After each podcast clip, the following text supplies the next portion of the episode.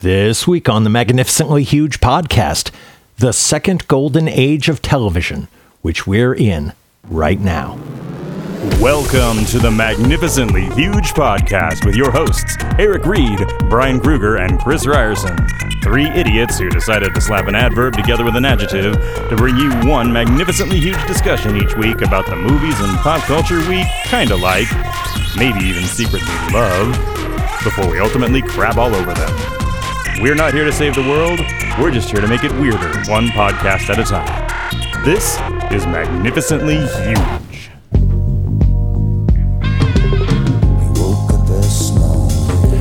So it's January 2019.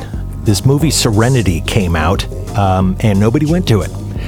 There was a news article about how Matthew McConaughey and Anne Hathaway, who star in it, are angry that the studio didn't promote it. But the truth is, it doesn't matter how much promotion they did for a film like this, it wasn't going to do well.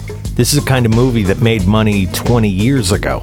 An adult thriller that's character driven, that has twists, and nobody went to see a movie like that. And they're not going to today. If you want something that's adult and intelligent and well written and character driven, you can watch that on TV right now.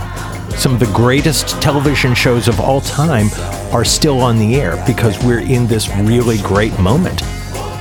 It started, I think, in the 90s with The X Files, which was uh, a breeding ground for great producers and writers. Same with The Sopranos. A lot of people came out of The Sopranos that make the shows you love watching today. You can't compete with that. Not unless you're making a superhero film or the title of your film has a number on it somewhere. I'm looking at you, John Wick 3. So today we're talking about the golden age of television. Welcome back. It's the Magnificently Huge podcast, y'all. Yo! I'm, Hola. I'm Eric. Countdown, everybody. I, am Brian. that was Brian. This is Chris. And uh, that was Eric again. Yeah, and I need to apologize for the lateness of the last Shakes the Clown episode because I'm a tool. Uh, I just could not bring myself to edit. I, like every time I sat down to it, I was like, I hate this so Hey. much. I think for the general listening audience, they should know podcasting is hard. it is. It's ridiculously difficult. Yeah. Unless This you're is, a, this a is being said by the guys who don't normally edit the podcast. well, we're not idiots. Whenever No, I edit it, I, I- go, "Oh my god, this is hard. This is like math."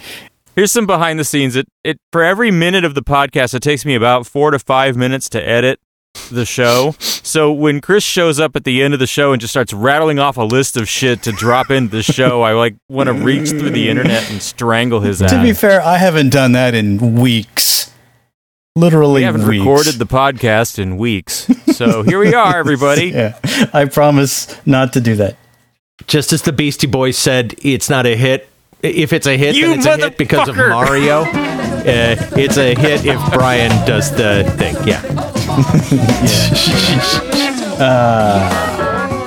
All right. What's everybody been up to? Uh, just doing a lot of reading, man. That's it. Right on. So, uh, so yeah. That that's the sort of thing we cover in one of our segments. Oh, what segment would that be? we call it the fresh shit. This shit is fresh. Shit, that is fresh. This stuff is really fresh. Luckily, what you've read doesn't come with clips. So what'd you read, Chris? yeah, but you Uh, have to put in all those sound clips of pages turning. Yeah, I could find you the audiobook version if you want. No. Uh, yeah. I have to listen to it all to find the right relevant parts, right? yeah. Yeah. Uh, so am I? Is it me? Am I going? Am I the Yeah. leader? Yeah, you. Off That's on this you, one, dude. Okay. Uh, so I, I read. The, I finally read the book Mash, that the movie and the TV show are based off of. Ah, It's quite good, actually.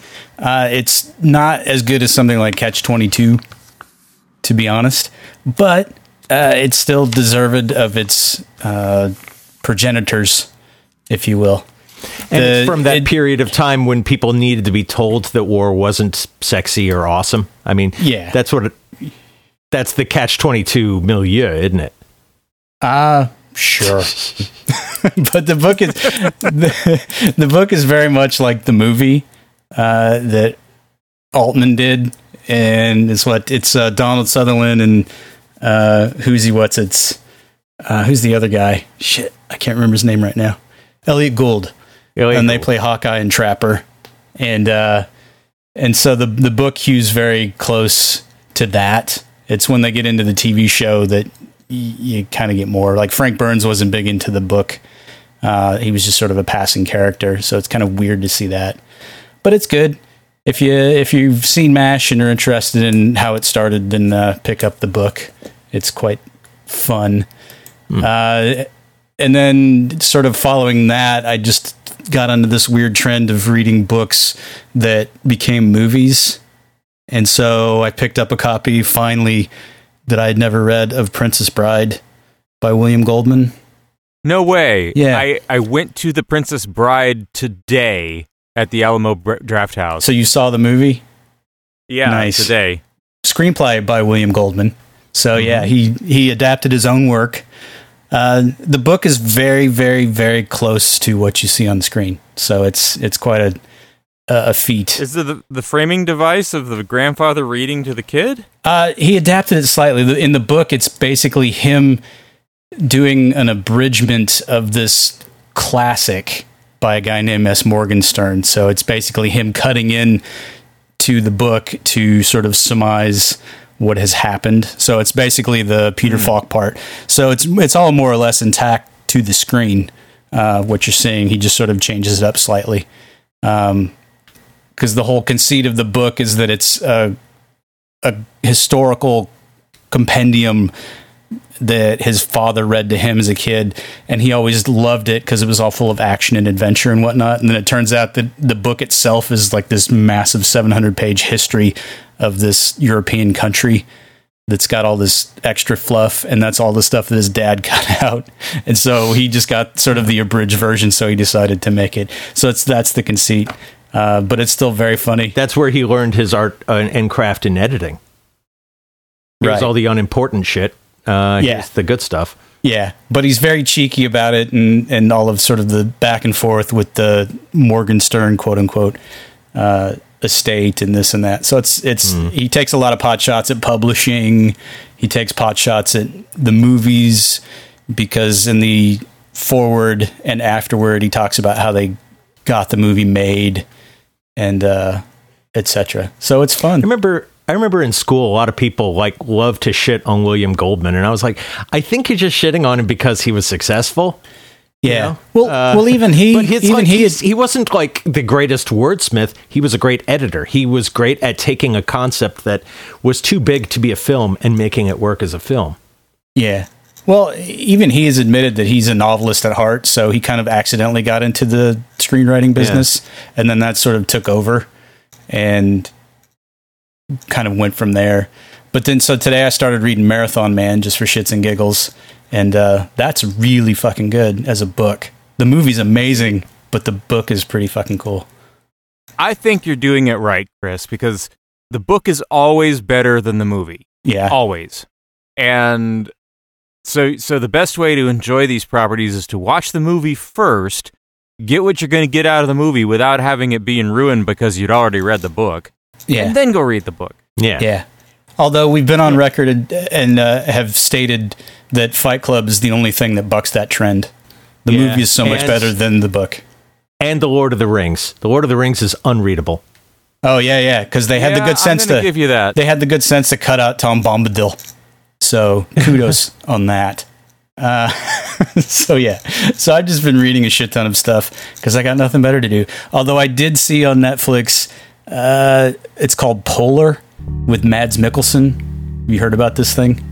No. I've heard of it, but I have not watched it. Uh, it's it basically it's it's a typical uh, based on a graphic novel about a assassin who is trying to retire and then they try to kill him, etc.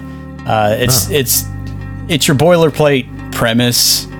And Is it in English or is it in Swedish? yeah, no, it's it's in English because uh, it what intrigued me was it's Mads Mikkelsen number one, which I enjoy. uh, when he's in stuff, and he's got a fucked up eye in this one. So ninety percent of the movies he makes, he's got some sort of fucked up eye thing going on. so that's covered. Does he just have a fucked up eye and they're and they're, Yeah, they're yeah. writing it into Yeah, stuff yeah. like the Rock's tattoo or something? Yeah, I think that's probably right. Yeah. Uh, Maybe every writer wants to write a character with a fucked up eye, but no Yeah. no actor's willing to have a fucked up eye. We'll call Mads. He'll do anything with his eye. Get me Mads Mikkelsen. Yeah. it's like visual shorthand for evil, right? Bad Yeah. eyeball. Yeah. We're making Johan Wick. We need somebody to come into this with a fucked up eye. yeah. So he's in it. He gets a fucked up eye. It's really fucking gory and violent. But Matt Smith from Little Britain and late of uh, Doctor Who as Nardole uh, is sort of like the de facto effete baddie that's ahead of the organization that's trying to kill him. Uh, and then it's got the girl from High School Musical. Uh, I can't remember her name right now. Uh, the one who used to date Zac Efron. Anyway, she's in it, uh, and it's directed by Jonas Åkerlund, who did a movie called Spun. I'm sorry. Uh, you you you lost me. Matt Smith or Matt Lucas? Matt Lucas. Matt Smith was Doctor Ah, Who. Yeah, no, no, Yeah. Matt Lucas. Sorry, Okay, sorry. I got my Matts that, that confused. fucked me up too. I crossed my Matts. Pardon. And who? But basically it's it the guy that directed it did a movie called spun in like 2003 which was a dark comedy about meth addicts. And you kind of get the flavor because he just it's all over the top. It's just i just it's it's extreme in everything. The violence is extreme. The sex is extreme.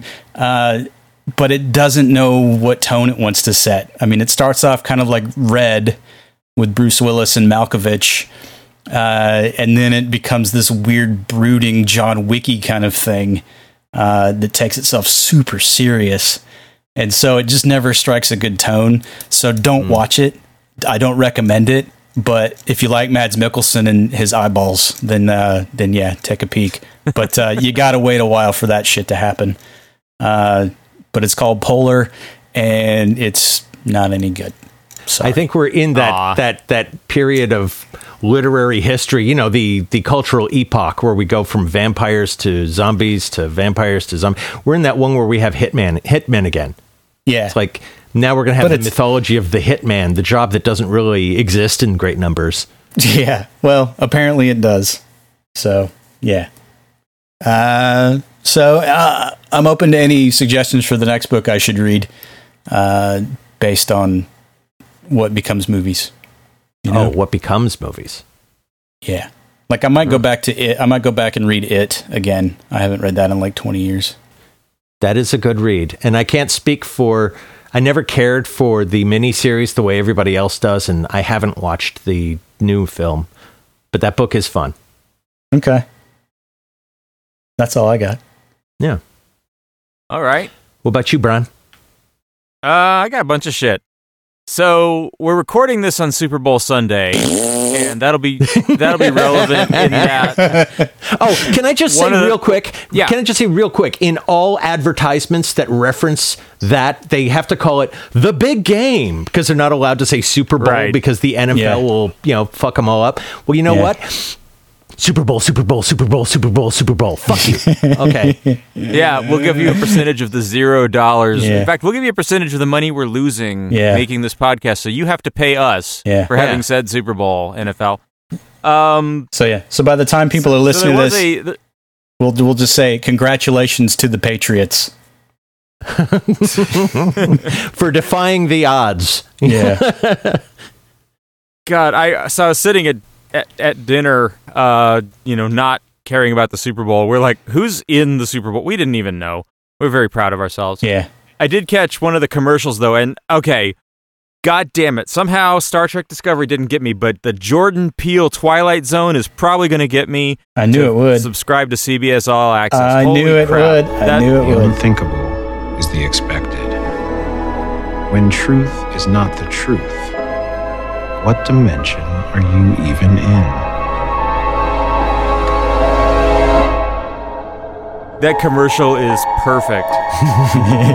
Get out. Yeah. but I actually referenced uh, Super Bowl Sunday because for for right now when we're recording this, I'm in kind of a, a smaller crowd, but I won't be by the time this comes out. I went and saw an early showing of the Lego Movie 2, the second part. Stuck inside yo, this song's gonna get stuck inside yo, this song's gonna get stuck inside yo. However, It was not as good as the first one. Ah, Go figure. that's what I figured. The trailer looks awful. Hmm. I just nothing Yeah. about it suggests I should see this movie. it it lacks the the sort of just Dadaist chaotic m- craziness of the first one, and it the first one did that great piss take on Batman, and there's nothing that fills that hole in the Lego Movie 2. Batman's still around, Lego Batman's still around, He's and they don't like take another character and just you know turn the rocks over on it the way they did. Was was this the the Lego movie? Was that the one? Um, okay, I had heard that they were going to get Harrison Ford to voice Lego Han Solo, and they were going to get him to voice Lego Indiana Jones. And at one point, Lego Han Solo and Lego Indiana Jones were going to have dialogue, and it was just going to be him talking to Yeah. himself. Is that this? Or is yeah, that they something didn't else? get him. Oh, That okay. was the first Lego movie. So uh, the thing about the Lego Movie Two is it's too meta. It it sits there and lampshades every reference it it is is dropping, and it's dropping all sorts of of clever jokes. And then it's like, but see, get it? See how clever we are? And in that sense, it's a kids movie that doesn't respect the kids' intelligence, and that's always frustrating. Oh. so. How would it compare to something like? Because you saw the the Teen Titans movie, right? Oh, Teen Titans uh, Go was to the movies was better. Okay. Uh, the Lego Movie. Let me put it like this: the Lego Movie 2's best part is the end credits, which are again made in with real Legos in physical world, and the song is it's got a rap about how cool the credits are by the Lonely Island, and that's like Okay.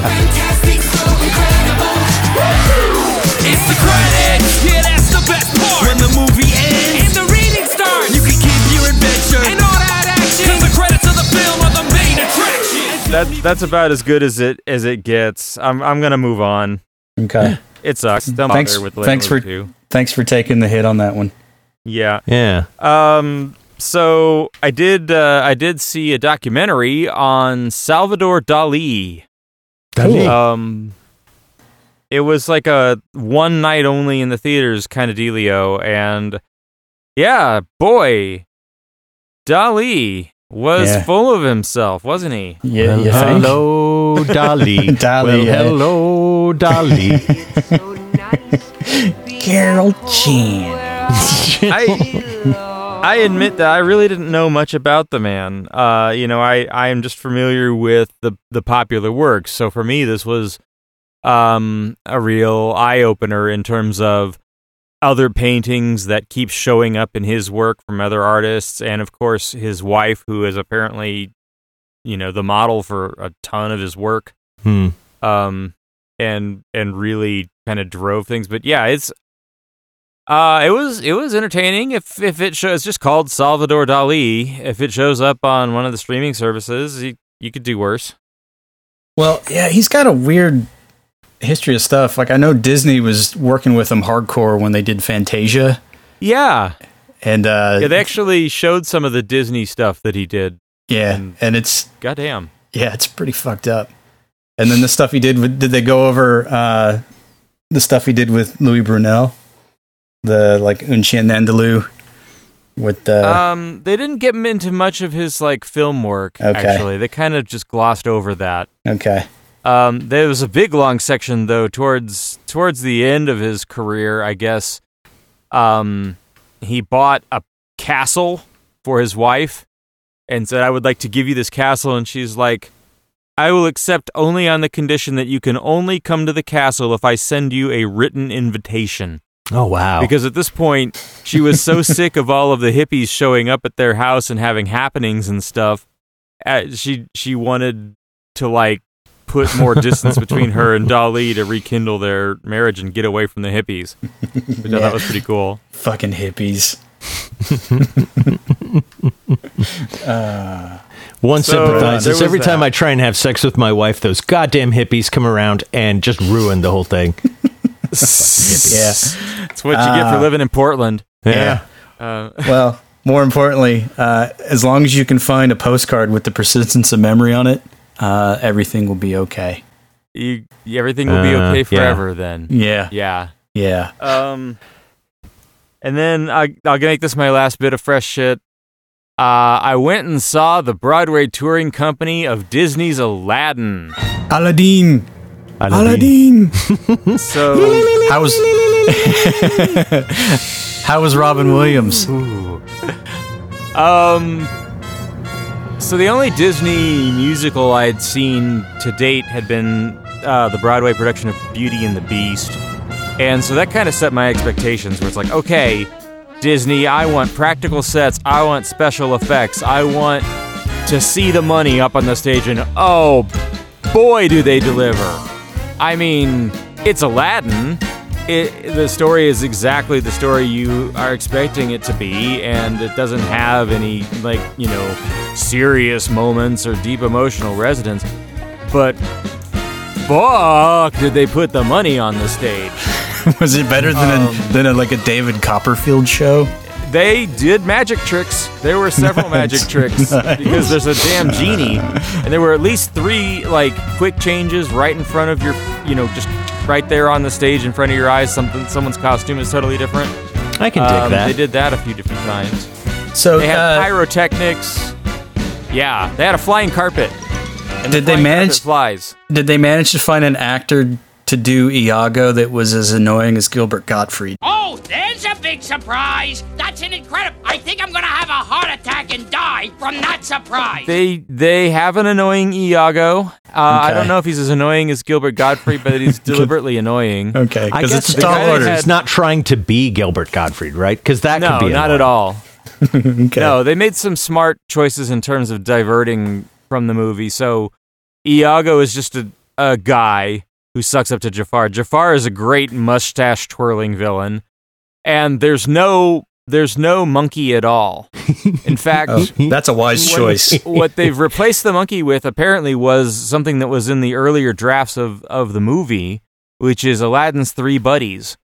And they're great. Um, they bring back some songs that were written for those guys, I guess, for the movie. They bring back some songs that were written for the movie that, you know, that were not in the You movie. grab your horse, you grab your gear, your moments now, your moments here. It's time for high adventure. You're up and riding, saber flashing. Your banner higher, boulders gnashing. You feel so dashing on a high. Um, there's like a whole other album's worth of music from Alan Menken and Tim Rice in this thing that above and beyond what was in the movie. Well, apart from "Ain't Never Had a Friend Like Me," what's what's the other big one? I can't remember. Oh, a whole new world was the the That, okay, the big I always single. I always fuck that up, and I think that's in Little Mermaid. That shows you what I know. no, okay, but they actually the genie actually uh, does like a s- little medley of Disney songs from other Disney properties at one point, of, course, of course. including Okay. Under the Sea. Okay, Um, the genie might as well have been played by Titus Andromedon. Uh, the guy was basically a manlier version of Titus from Kimmy Schmidt. oh, okay. Gotcha. Um, and they did a smart thing with the genie. Uh, The the genie in the movie, of course, the jokes were going to get dated real fast because it's just Robin Williams riffing. And what they've been doing is they're allowing the genie to update its patter and do more modern references. Even though it's set in some distant Middle East. Yeah, it's like the genie made a Wakanda Okay. joke. okay. Um, Oh. Makes sense. But yeah, this this show, if you want the razzle dazzle, these guys are bringing the razzle dazzle. They do every kind of dancing. They have square dancing in this thing. They have weird mm. walk like an Egyptian dancing in this. And then when during Friend Like Me, which is set in like this ridiculously lavish cage, cave of wonders set, complete with pyrotechnics, when they finally bust out the sparkly tuxedos, the canes, and did the full on tap number, I'm just like, yes. So big dumb Broadway show, brainless but awesome. I cannot wait till the Spider-Man musical goes on tour and you tell us all about that. I wish that was a thing. I really do. I, I- wish that would happen. I have been, had this. Okay, I, I've had this stuck in my head. The replacement for the parrot. Get Fred Schneider. Hey, look! It's the kid who's got the genie, Jafar. You know that would be that'd be cool. Uh, Okay, Okay. that's a very very dated reference, of course, but I don't give a fuck. I don't know. When- when you I don't know said how to Iago, respond. I even was thinking of uh, Othello. I didn't even. I don't even know this this this property well enough to know what you mean Iago by was Iago. a parrot who who was Yeah. the comedic relief next to the villain. Methinks Eric didn't have a girlfriend when this movie came out, and that's why he doesn't know it so well. Or a kid in the 90s. Yeah. yeah, Yeah. I, yeah, yeah. Yeah, I, I- whatever time of uh, you're talking about in the 80s or 90s, if you're trying to determine whether or not I had a girlfriend, you're probably right. Just Okay, just go with yeah, no, he didn't. okay, So that's my fresh shit. Eric, yeah. What Thrill us. got? Yeah. Oh, I've been watching The Assassination of Gianni Versace, which is the latest um, thing from that guy who did Glee. I'm always watching. Uh, really? what's it? Brian Murphy? Ryan Murphy. Always seem to be watching Ryan Murphy stuff. Uh, it- you know, it's like really good candy. Um, I'm watching this, and this is really different from what he normally does because it's super, super dark. It's yeah. Doesn't he do American Horror Story? Yeah, that's the thing. That is like comic book funny. That's campy, right? And the Is it? I camp never sort of watched it. takes a level of of I don't know ink out of it. This is the straight shit on uh, Cunanan and the week of killing he did leading up to Gianni Versace. And it's just so fucking dark. I, I was I was about to drop out. I told my wife, I don't think I can handle this. This is too much for me. And she's like, What is the matter with you? This is too much for you? You're like Hannibal Lecter Eric's is your bloodlust hero. has been dripping all over this podcast for months now. And what? yeah. And, and, like, Every man some has its limits. Uh, Mike Farrell from the TV show MASH plays BJ. one, plays one of his victims, uh, an older gay man who's in the closet, and he tapes him up and beats him to death. And I'm like, this is this isn't this is just mean. You know, there's like I realize my bloodlust has to do with you know shitheads getting it. I'm watching this and thinking, eh, maybe I don't want to kill everyone. I yeah. I certainly have a lot of hatred, but this is this is beyond the pale. Um, Eh, maybe I'll take a pass on that Ted Bundy movie. yeah, yeah, exactly. Yeah, I, I've yeah. been I've been eyeballing that, but of course, my opinion on Ted Bundy, he's part of the reason I said last week that I was pro capital punishment. You know, Okay. I mean, Yeah. we don't need that guy around anymore.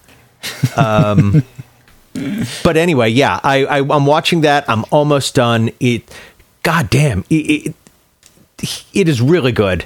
But like I say, it's it's it's there's no cream in this coffee. It's very very mm, heavy. Um, None more black. Yeah. Uh, uh, let's see. The Good Place is back on. Yes. You guys Yeah. care watching that? I, Yep. I've gotten to the end of the season. Yeah. Yeah, I I do. Again, I don't trust them to to stick with any premise they create, so I never feel like they're jumping the shark. They're always jumping the shark. So I kind of I kind of dig this season ender. They remind me of the Farscape writers in that they keep writing themselves into a corner and then just somehow getting out of it. Yeah, Like it's like it's like they're daring each other. Like how how can you break the show this week? And Yeah. they keep Yeah. getting it. Basically. Have you have you seen all the way to the end of the season yet? Season 3, mm-hmm. Eric? yeah. Okay. So I'm pretty happy with the end of the season.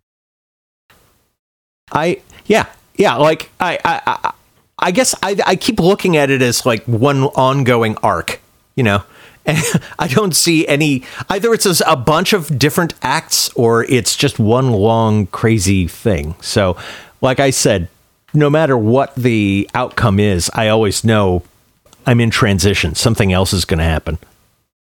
Well, I got to say, uh, Shawn the Demon uh, plays a pretty good trick by the end of the season. So I, I Mhm. like I like Shawn the Demon this season. Yeah. Yeah, it is good. I'll grant you that. I grant you. I gr- I grant you. Yeah. Talk about Um, an inside joke. I don't even remember. saying that for 25 years? That's the problem. Is it's so inside we don't even remember where it came from. Yeah. It's just we ingrained. drunk. I really think it was Probably. just that we were drunk.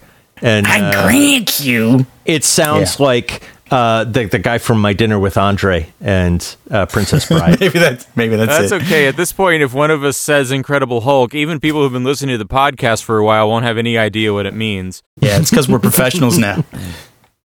Yeah. Uh, yeah, Go figure that out. Listen to all of our shows and see if you can figure that out. Which, oh, which reminds yeah. me, we now have a sponsorship deal. Uh, this podcast has been brought to you by the Tourism Bureau Against Tourism. No matter where you are, stay there. Okay, back to the show. Thank you. all right. Did you have any more fresh shit? um, I thought I did, but you know, like typical me, I cannot remember a goddamn thing I did this week. Uh, I am playing Right, the shit out of Skyrim. I take notes. Can I can I say that I've been playing Skyrim like a motherfucker, and that has really been limiting my ability to try anything new. So I've been Okay. I've been hoping you would go play Hitman um, on the Xbox because I think you'd dig it. yeah, is that is that part of that um, Yeah, That- it's part of the Game Pass. Game Pass? Yeah, So the deal Yeah, with I will- Hitman is you've you've got to like really get to know the territory so that you can come up with crazy Mm-hmm. um, schemes to kill people. Oh yeah, I played it when it was on GameCube years ago, and I loved it. Yeah, one of my favorite Okay. games, definitely. Um, oh, I did. That is one other thing. I did finally watch Soup to Nuts John Wick. I uh, saw like the second half of it when I was at home in Arizona for my dad's funeral, so didn't quite get the uh, full experience of this film at the time. Uh, but I've watched it now all the way through from the beginning, and it's fucking fantastic. Just fantastic. You know, I didn't want to bring I it still up. haven't seen him. I because I yeah I watched in the last couple weeks. Uh, I I watched John Wick again, and then I turned right around and watched John Wick two. uh, I gotta watch well. that next because so I'm all refreshed and ready for number three. Yeah, Yeah. Um, I- I think I'm gonna have to watch them. yeah. Get to John Wick three this Well, year with you guys because I'm it- gonna miss the train. Well, if you liked Atomic Blonde, it's definitely the same flavor. It's not Yeah. quite as over the top. Atomic Blonde just went like to 11. It's John Wick on 11, but John Wick is still pretty fucking crazy. I mean, it's just so John Wick- ridiculous. John Wick really pushes the uh, mythology of hitman culture. It's like they've created an entire hitman culture that is. Um, I can see I'm I'm just on the the at the tip of something they're expanding on with the other films, but it's like Yeah. it's silly, you know. It's it's silly, It's- but it's fun. Yeah. Yeah, well, I assume that, that the main appeal of John Wick was you had to be on board for a movie about a guy who kills everybody because his dog got killed. And, you know, if, Well, you're, it- if you're down with that premise, then it's a bunch of gun food, just right? about Like, that's- everyone he that's it. kills as they're like as they're holding their hand up to stop him and begging for their lives almost all of them say but it was just a dog Yeah. A- a- as i was explaining the film to my wife after like i say the first time i sort of saw it and I said, I don't know. It's kind of stupid. It's Keanu Reeves and he's a hitman and he's killing all these people because they killed his dog. And she says, You'd do that? And I go, Yeah, you're right. Okay, I'm going to give this another shot. well, well, what I love about John Wick, just as the mythos, uh, is it literally is like a John Woo version of a country song. I mean, they took his house, they took his wife, they took his dog, they took his car, and he just goes on a, a blistering rampage to get it all back. It's yeah, it's really good. So, Um, yeah, so that's the the other fresh shit I've been watching. oh, I can't wait for number three. That's gonna be a good too. one. I mean, oh god, motorcycles, horses, and and katana blades. Fuck yeah, I'm I am I am in. Yeah. Yeah, bring it. All right, so that's fresh shit, kids. I've wanted to do a show on what I think is the second Gilded Age of television. I don't know if you agree or not. Um, I didn't give you guys any preparation materials because I want to kind of hash out our theories on this live. Um, But here's my Okay. thinking. Okay, in the '90s we had cable, we had and and network television was still kind of in charge, but all TV sucked. Right? It was all I don't know, safe and boring and it was sitcoms, it was friends, it was just just awful. And there was this little show called The X-Files that was a breeding ground for some of the most creative writers in television. And now all of these guys are producing their own shows. So is this a J.J. Abrams bad robot thing? I think I think he's part of it, but I'm thinking also of like the guy who who created The Man in the High Castle was an X Files guy. The guy who created Breaking Bad was an X Files guy. Uh, the other part of the story, though, is the further you get away from commercial television, the greater your chances of making something worth watching. Because The Sopranos came out. Well, actually, no. Yeah. It's. I think it started with Oz. The HBO had this show Oz that was, you know, one of the first really binge-worthy hour-long dramas, but it didn't have a huge. It didn't have a huge w- viewer base because it was dudes in prison. I I have trouble watching it. I don't want to see that much rape. Um, but then they said, well, what can we do that's more commercial? And they get The Sopranos made. It goes fucking crazy. It becomes the f- first show people binge on on DVD. Uh, Right. Yeah. It's sort of the beginning. And it spawns a bunch of writers who go on to create Mad Men and, you know, other shows. I can't actually think of the writer's room of Sopranos. Well, I'm I'm at a total loss for this particular topic. Uh, I'm going to be the asshole in the corner because I don't do any of the water cooler shows typically. And apart from Mad Men on that list of shows, I didn't watch any single one of those.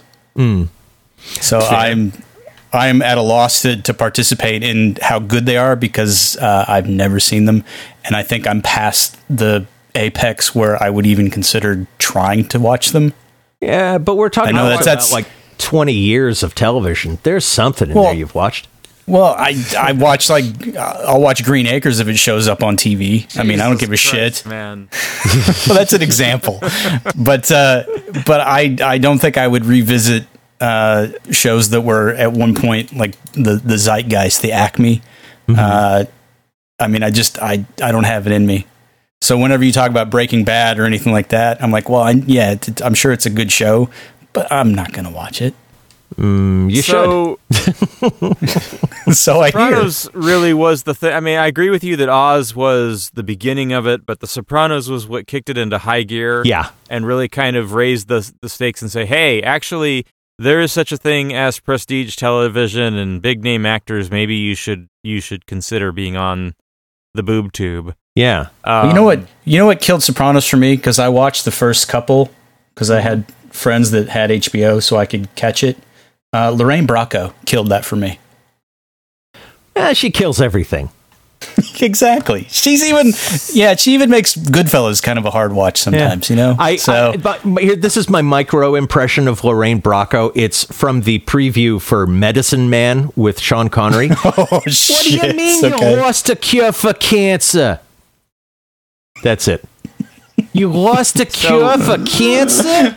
uh, anyway, yeah. So so I'm uh, gonna, um, I'm gonna ask you though, Eric. Have we have we seen the wheel turn because they just announced this last couple weeks that they're making the Sopranos prequel series. yeah. And I swear to God, Tony Soprano is being played by Gandolfini's son. yeah, I think that's a good choice.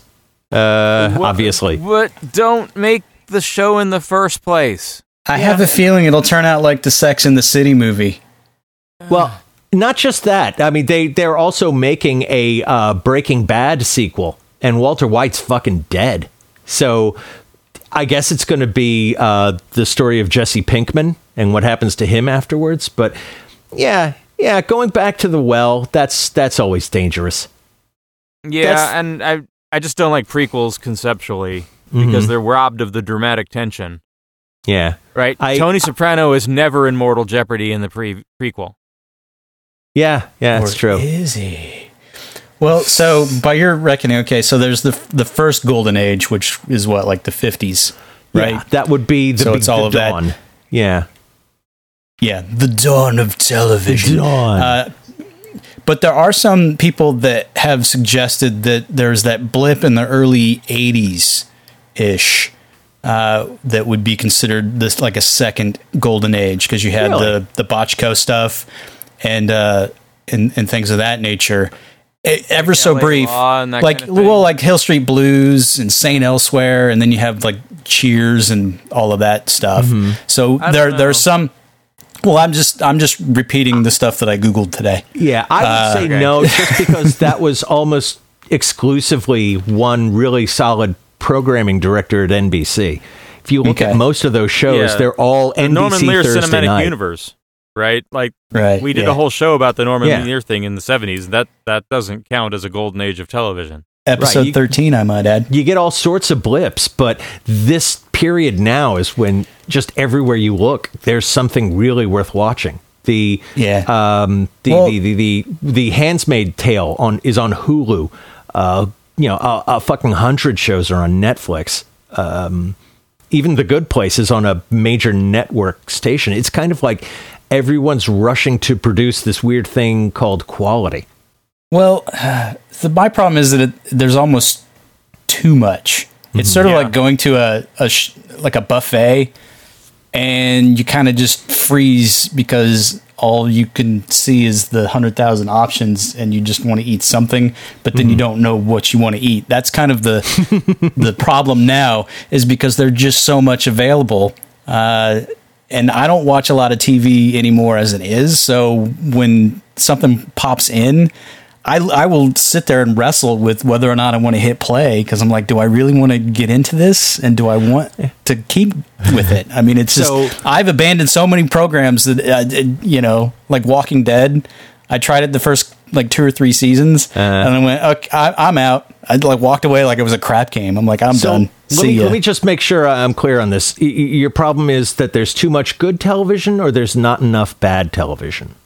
there's just too much television, so it's hard to discern what's going to be worth my time. Oh yeah, but Because that's the flip- medium. That's not you know the the actual stuff that's being broadcast. It's true though. We've got network television and and cut cord channels like Netflix and cable itself. Yeah. But that's what I'm saying is that, you know, we're of an age where we basically had three major networks, PBS, and then an independent station, like in the days before cable. Mm-hmm. And so it was all pretty easy and laid out. And then over time, it has grown exponentially. So now it's like, well, I'm not going to subscribe to this service. But if I don't subscribe to this service, then I won't get this TV show. So then I need to go find that. And then, well, what about this show that everyone wants to watch now? So then I got to get that service. So it's like, ah, and Yeah, it just yeah. becomes sort of a And the next thing you know, you're subscribed to fucking CBS All Access to get the stupid ass Twilight Zone. Yeah. exactly. Hey, well, you here's what you do. Star is- Trek Discovery now though.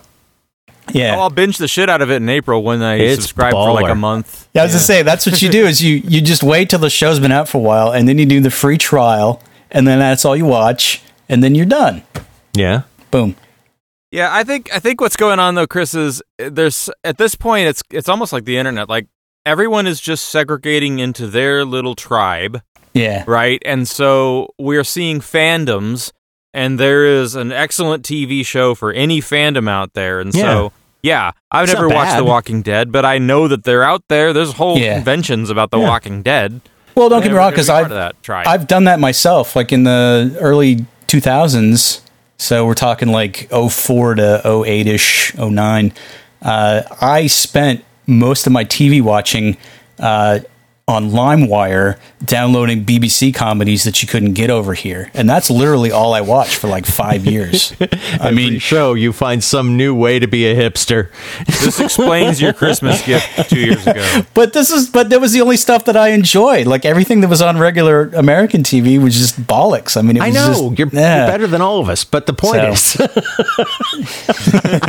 but uh, but but that's where I found uh, like black books, and that's where I found the original Office, uh, IT Crowd, Mighty Boosh, Green Wing. I mean, it's just all that right? stuff. And then you start seeing the something in the- French. and then and then you start seeing the remakes though that come out, like they do the I've American got a French Office. word for you, Eric. Douche. Okay, that's so yeah, I mean that if that makes me a douche, uh, so be it. But I that's all I en- enjoyed at the time, you know. But but there are a lot of great shows. Yeah. But when you get over to the stuff that you get now, it's you know I kind of am looking for that sort of fix, and rare is it that something comes down the pike that that actually makes me go oh like I think the Good Place is probably the last thing I saw where I actually it hooked me from the get go, and I went Right. okay, I just mainline it, give me more of this, and then yeah. I think that's the only like network show of the big three networks that I'm terribly invested in. Yeah. yeah. Um, so one of the things about the golden age of TV is it's these channels like AMC and HBO Mm-hmm. and you know, and to some degree Netflix and Hulu trying to distinguish themselves in a crowded marketplace.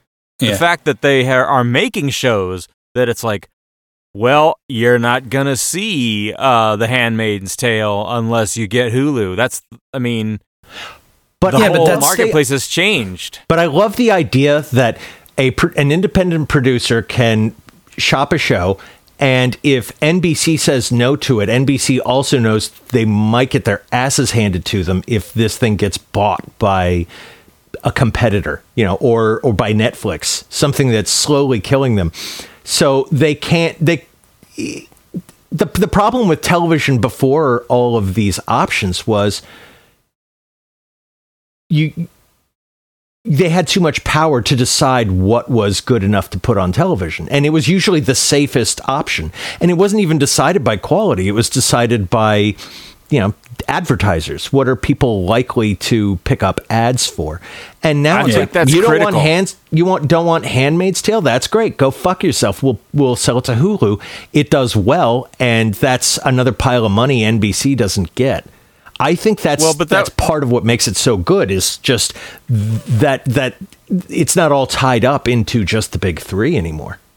But that's why that's why it started at HBO, right? Because they were not beholden to advertisers. They didn't have to worry about whether this pissed off Unilever or whatever, right? Yeah. they could show and anything, murder, violence, sex, you name it. And one of the things that HBO has been amazing at is they had The Sopranos, and then they followed it with you know they had Six Feet Under kind of as the secondary show. Mhm. And it was like, well, what are you going to do now, HBO? How are you going to follow that up? But they keep doing it. They give us Yeah. The Wire. They've got Game of Thrones now. Oh, Game God, of Thrones is going to come to an end. The And it's Wire like- is another show I like. I want to tell everyone to watch, except then I become one of those people who's always telling people that they really need to watch The Wire. But it, yeah, they, there's so many great shows they have done, and at the same time, there's some shit they've done, and you got to respect their willingness to uh, cut bait, like John from Cincinnati. That thing that came on after the last Sopranos episode was awful. And they didn't have ratings. They could have let it stay up, but they listened to viewers who said, This is awful. And they got rid of it. So it's not like they have no culpability.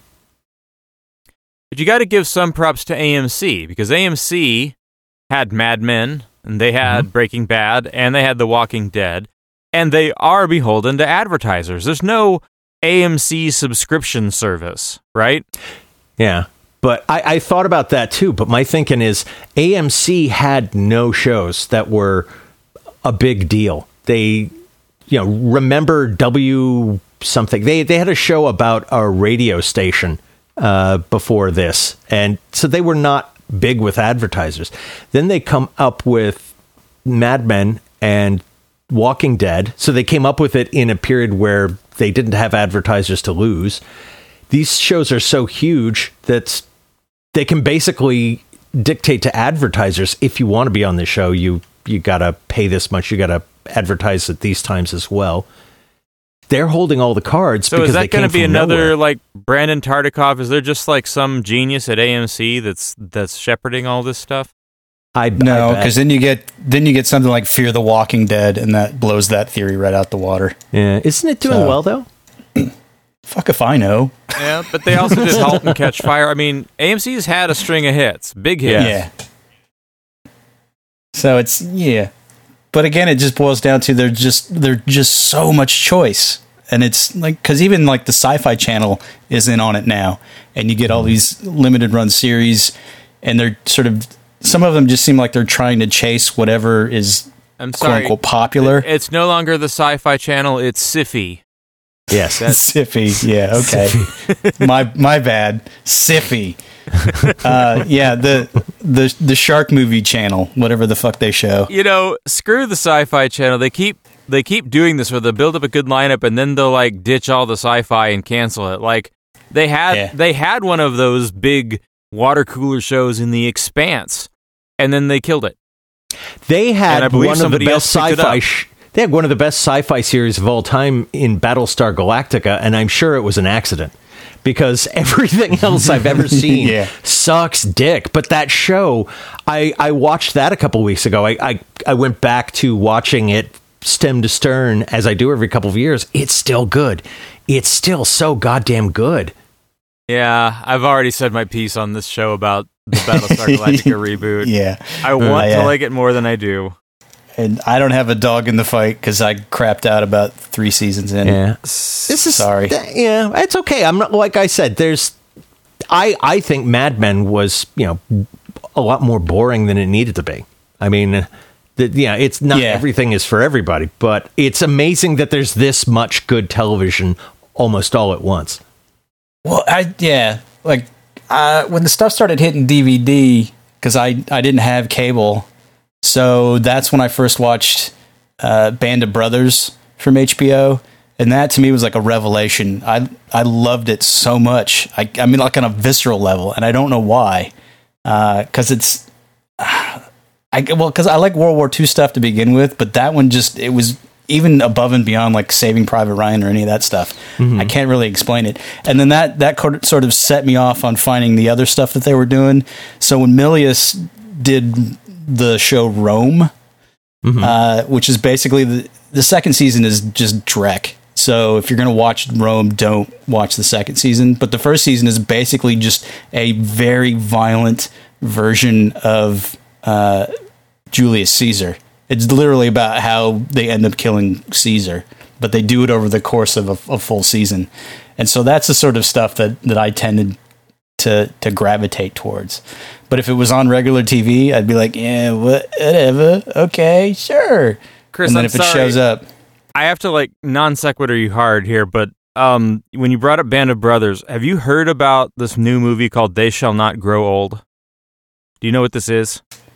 no, Okay, They Is Shall this- Not Grow Old is in theaters right now. It is it is a new Peter Jackson movie. Like he Um, directed it. it's a documentary from Peter Jackson. He was given something along the lines of a hundred hours of actual Oh. film footage of World War One. Yeah, yeah, yeah. I did. I did hear about this one. And then he and Weta go back and they colorized it and they made it Yeah. 3D. So it's Yeah. like real, but enhanced or something. Yeah, yeah. I did. I did hear about this one. I didn't know that was what it was called. Yeah. Ah, okay. I Cool. I am Wow. very intrigued by this, but I'm also a little terrified of.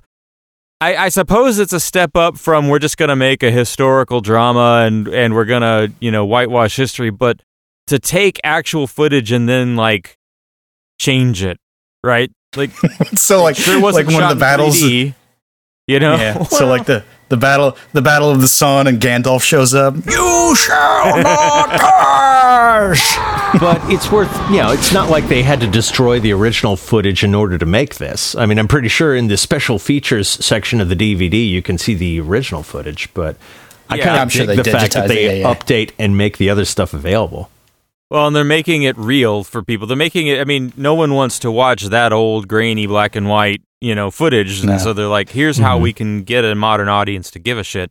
Anyway, sorry. Total aside. Let's get back to television. But yeah No, that's fine because it because it, actually is in because when uh, HBO did the follow up to Band of Brothers with the Pacific, yeah uh, I was super excited about that one. but it's just not as wasn't good. as tight. Yeah, it wasn't as tight. Yeah, I d- and I think it's because Band of Brothers is is effectively the story of Major Dick Winters and following the 101st all the way through, whereas Pacific was just like multiple story stories, threads. yeah. And it's like ah, it was too much going on. I understand what they're trying to do, but it's just you gotta even even with bad war movies, you still have to limit the scope because there's just too hmm. much going on. So it's it's kind of a fine line. So it's it, you know they're looking for prestige, but you know it's sort of can they do it? Can they not? And that's sort of the first thing I think anytime I go into one of these new shows. It's sort of like, are they going to be able to pull this off? Sometimes they don't. Sometimes they do. I think this is another good mention, though, of another thing that is responsible for this second golden age of television is the miniseries. Because Shogun is, I think, one of the best miniseries of all time. That was from 1980. The story of uh, the the European captain who's stranded in Japan. Um, it, it took the country over when it was when it came out. It was the biggest Right, deal so- ever. Are we back to that sort of late seventies, early eighties period with this then, or is I think that's. I think I'm just saying it. Like at that point, you know. Uh, oh yeah, and then you have Roots and Rich Man, Right. Poor Man. You had these Yeah. like moments of mini series, these where you could take as long as you needed, but you weren't required to go on longer than was needed. And Well, it, it gave it gave the writers of today the the idea that you know what it's got a beginning, middle, and end, and don't go past that if you don't have to. Well, and that's the one thing that I think is very strong about the f- the new formats that they have, and they're not beholden to networks like they used to be, and so you can actually expand out your story arc over you know 10 12 whatever episodes Right. and they can actually take their time to develop ideas rather than cram it all into like one 40 minute script because you got to leave 20 minutes for commercials or whatever Right. uh, so I, I like that. Uh, like I recently started watching uh, You're the Worst, which was on FX, and I had missed it when it had come out, and I just I didn't really know what to expect. But basically, it's like an anti rom com rom com. Yeah, but that- base, the but the first season is ten episodes, and it, it literally plays like a like a five hour romantic comedy. Like they hit all of the the standard beats, but it's just enough of a fuck you twist. Yeah. that I actually kind of enjoyed it. So that's the kind of stuff where you see risks being allowed that may or may fall flat, but uh, it, it kind of spices it up, I guess. I guess So that's where what I. I like about all this stuff is that basically somebody can come up with an idea for a show that I would love, but that wouldn't have gotten made before because somebody would say, yeah, but the average American doesn't like that. It's like, yeah, but Eric Yeah, Reed but- is kinky and weird and stupid. We're making it for him, not for the average American. And Yeah. that's that's what I like about all this. I I I mean, I still love Lost, even though it ended poorly. And my wife despises it, even though we watched it all the way through. She's like, they fucked me on that show. No, I don't like that show. Yeah. I like that there's enough good television that we can each pick something that we like and Yeah. be into So it. I'm gonna I'm gonna see if I can bring us to the to maybe a, a I'm gonna I'm, I'm gonna put a thesis out there that maybe can help us wrap this thing up. But Mm. Um, that is, I dispute your initial argument. We are not in a golden age of television. We are witnessing the death of television and the birth of something post television. These these streaming services are not beholden to advertisers. The business model is different. The format of the show is different. They're made to be bingeable. I think the lesson of something like the Marvel shows on Netflix um, says that hey, you don't need to fill out a whole season with filler. Just make it tight. Tell the story you've got. Hey, make the episodes however long they need to be. You see that in something like Maniac, right? Where Yeah. they, you know, some of the episodes were 40 minutes and some of the episodes were an hour and 10 minutes and they were exactly as many episodes as they needed. I think that this isn't television anymore. This is the new medium and a new business model and it's superior. Well, yeah, that's what I'm saying is that it, it instead of a series that we're used to, like the traditional episodic uh, kind of thing. These are actually just elongated movies that are broken up into chunks. Right. And then that's how you're watching it. So it's almost like watching a serial, uh, but it's all part of one giant whole. And since people binge it, I mean, you're literally watching like a five hour movie. Yeah, Uh, which is just r- ridiculous considering that people never used to sit through a three hour movie. Right. So it's, it's and that's what I. I think makes it so much better than you know I guess whatever tel- what television was, and in a lot of ways what films were, is that today we, they will go for it with that show just as much as you need and no more no less and maybe it is Yeah. a, a destruction of the television business model but i'm kind of down with that because I, I do everything i can not to give advertisers any of my money for any reason so because i'm an asshole so No, no, no. but uh, but I'll be damned if I'm going to subscribe to the Disney Plus channel. Yeah, I'm no. just going to mark my territory right here. No Fuck way. that. Oh, So that's- get me. They're gonna get me. well yeah Well, be- you can tell us all about it. Wait, what's you your password? Send you us your can't password. back on having kids anymore unless like your college aged son really wants to watch Star Wars and Marvel. the We're done. reboot of Yeah. Clarissa explains it Yeah. all No. or something. Star Wars and Marvel, and that's why they're gonna get me. Yeah. Yeah, Disney Plus is going to have a corner on some markets. But that's the irritating part to me is that because of that, it's going to be such a fragmented marketplace that uh, I think it'll end up dwindling my options. Just Well, me personally. I can't speak for the general public, but for me, it'd be like, no, fuck that. I'm not going to subscribe to another goddamn network. That's just It's me. also eating cinema, though, right? So it's, I mean, it's the inevitable end game for both things. All of the money you're spending in the movie theater, all the money you s- you know spent on. Well, I don't know. You weren't spending money on TV, but it's it's all just kind of transferring to these services. And yeah, you're going to pick the services that meet your tribe's needs, and that's about as far as it'll go yeah. Mm-hmm. what we're losing is and and that's what these water cooler shows are trying to accomplish i guess is what we're losing is the cultural moment right roots was a big deal because everyone was watching it at the same time Yeah. and almost nothing is like that now game of thrones is about as close as it gets Yeah. Well, here's the the monkey in the wrench, the fly in the ointment, is that the the opposite side of this coin is the surge in reality TV over the last 20 years.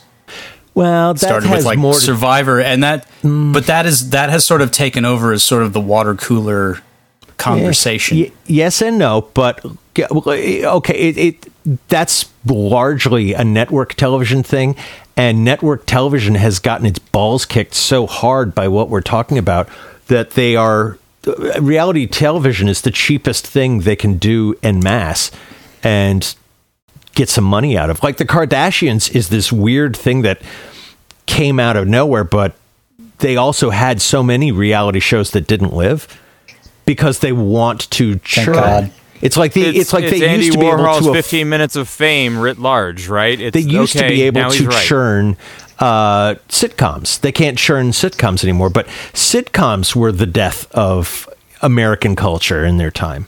I mean, it's like And variety reality shows, are just and, yeah. part of the normal awful, I guess. They're the new normal awful. Yeah, That's what they are. yeah. Uh, okay. Well, uh, all right. N- name some some shows. You've already rattled off a few, uh, but give me some more shows. Let's see if I've, I've it's the actually end of the show and chris wants us to rattle off a list go Oh, that's a good idea. You don't have to put yeah. You don't have to put clips in. Okay. Oh God, that I didn't catch that. Brian at, at home, like like wiping sweat from his brow, Yeah. going, "No, maybe maybe you don't mention 100 goddamn Yeah. shows." yeah, that was a honey trap. Uh, I was only kidding. I don't actually need you to recite a bunch of programs that I haven't seen. I know what I haven't seen.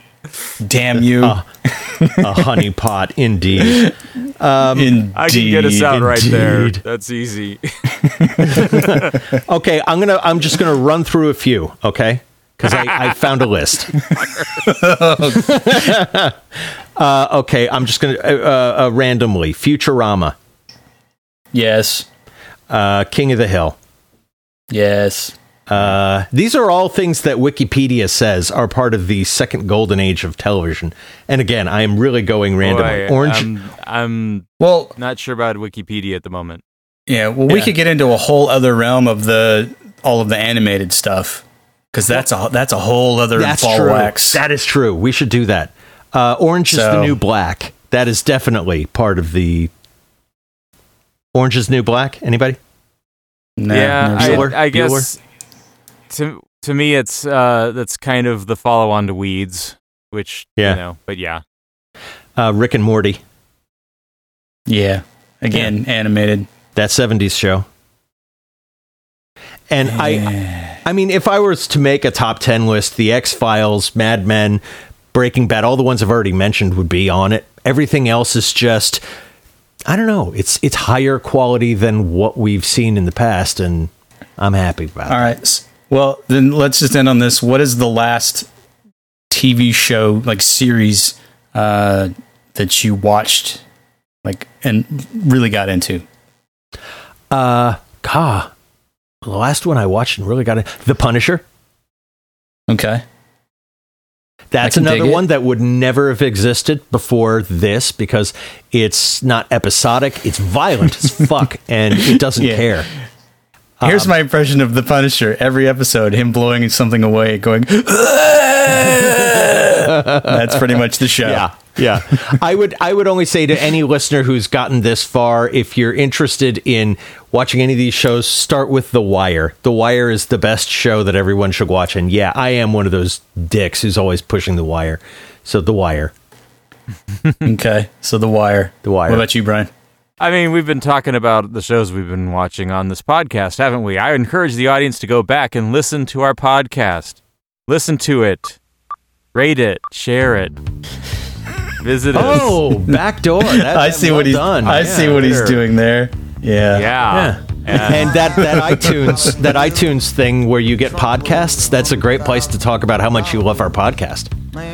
You can find the old episodes of our podcast on maghuge.com. M A G H U G E dot com. That's right. We got a whole show archive right there. Yeah. Yeah. And then share them with your friends on your social media feeds. Rate us on iTunes and Google Play and wherever else you're getting your podcasts. And uh, you can find us on Twitter at maghuge or on Facebook we're Magnificently Huge or Instagram we are Magnificently Huge. And you can email magnificentlyhuge at gmail.com. You can find links to do all of those things. to find us on all of those places at that website, maghuge.com. And just remember, Magnificently Huge was recorded before a live studio audience.